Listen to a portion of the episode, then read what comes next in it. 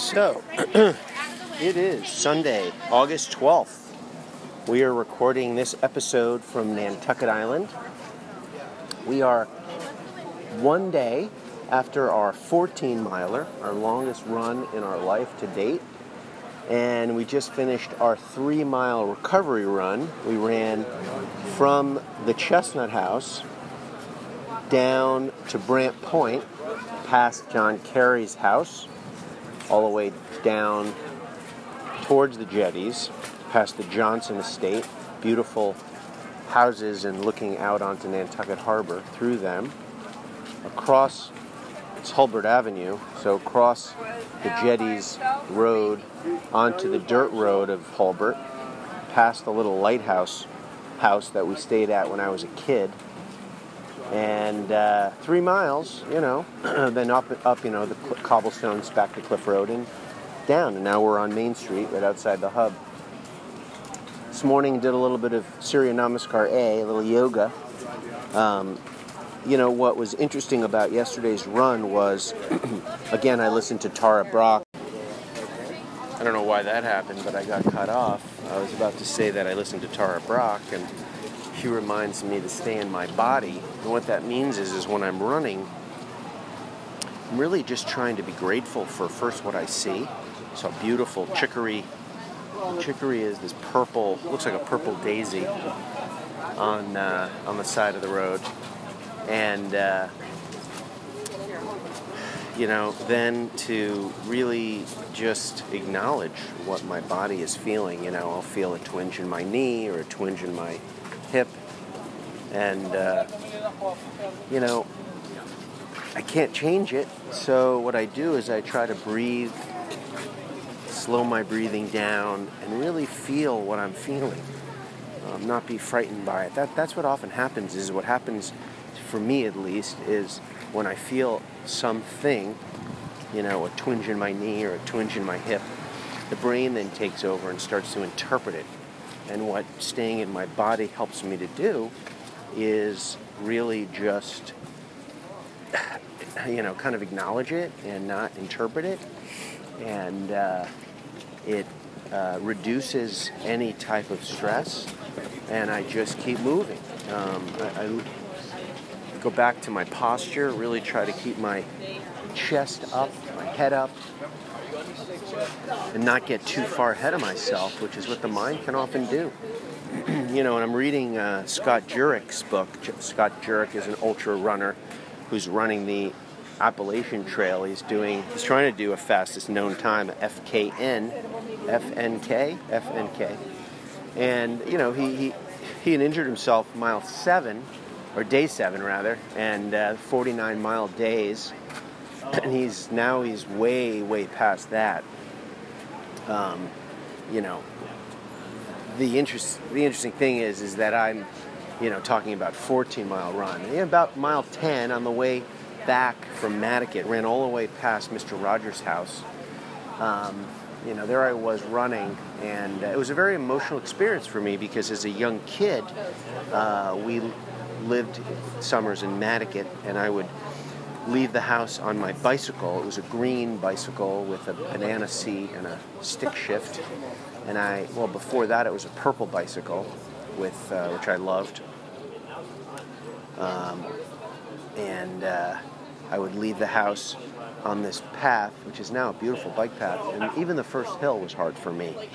Um, I would be frustrated that my brother wouldn't keep, wait for me, or my father would loop ahead I mean, before I was riding my own bike, I was in my father's bicycle seat, in the kid's seat in the back. He had Schwinn.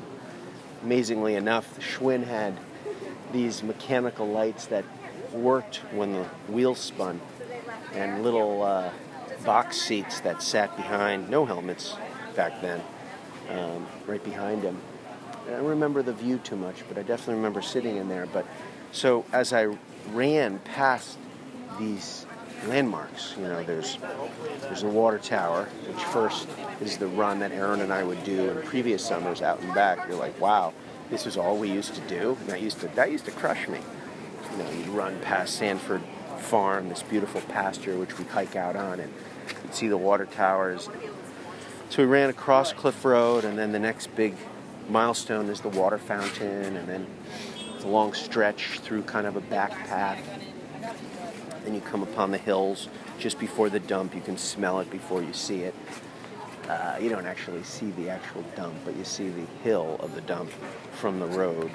Um, and then you start to see, you come down and you see like a, a pond with a little, a little bridge. You know, you can look right or left, and you, you're basically looking, you know, northwest or south and beautiful swans and birds and ducks usually live in there, and people often fish for turtles.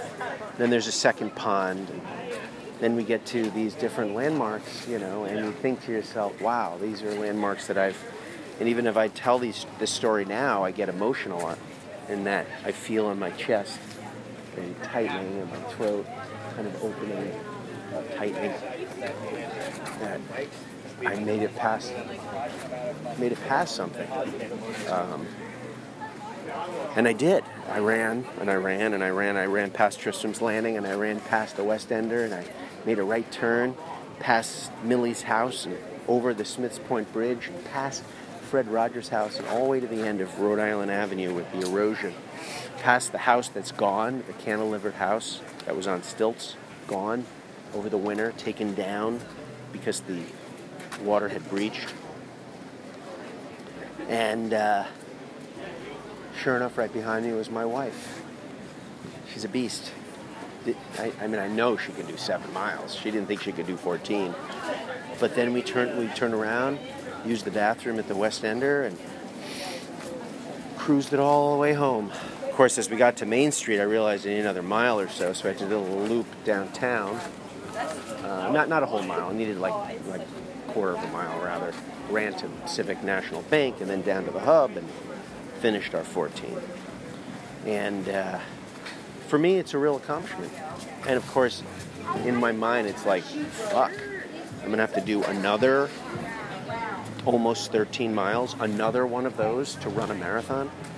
So I did it though. I did it. Uh, I did it without pain. I did it actually with energy. I had some in the tank for sure, and uh, so far so good. So we can do this. We can do this run. Sure, it's daunting.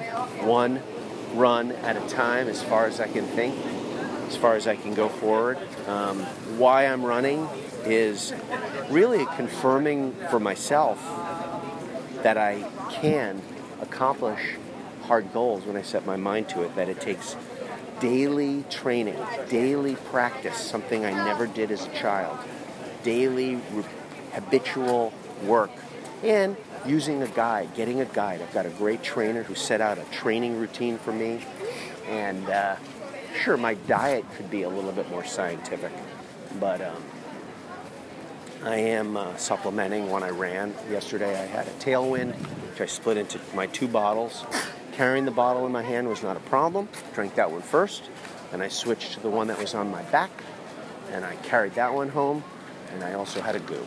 So, on to the next one. Slight overcast here in Nantucket. Have a great day.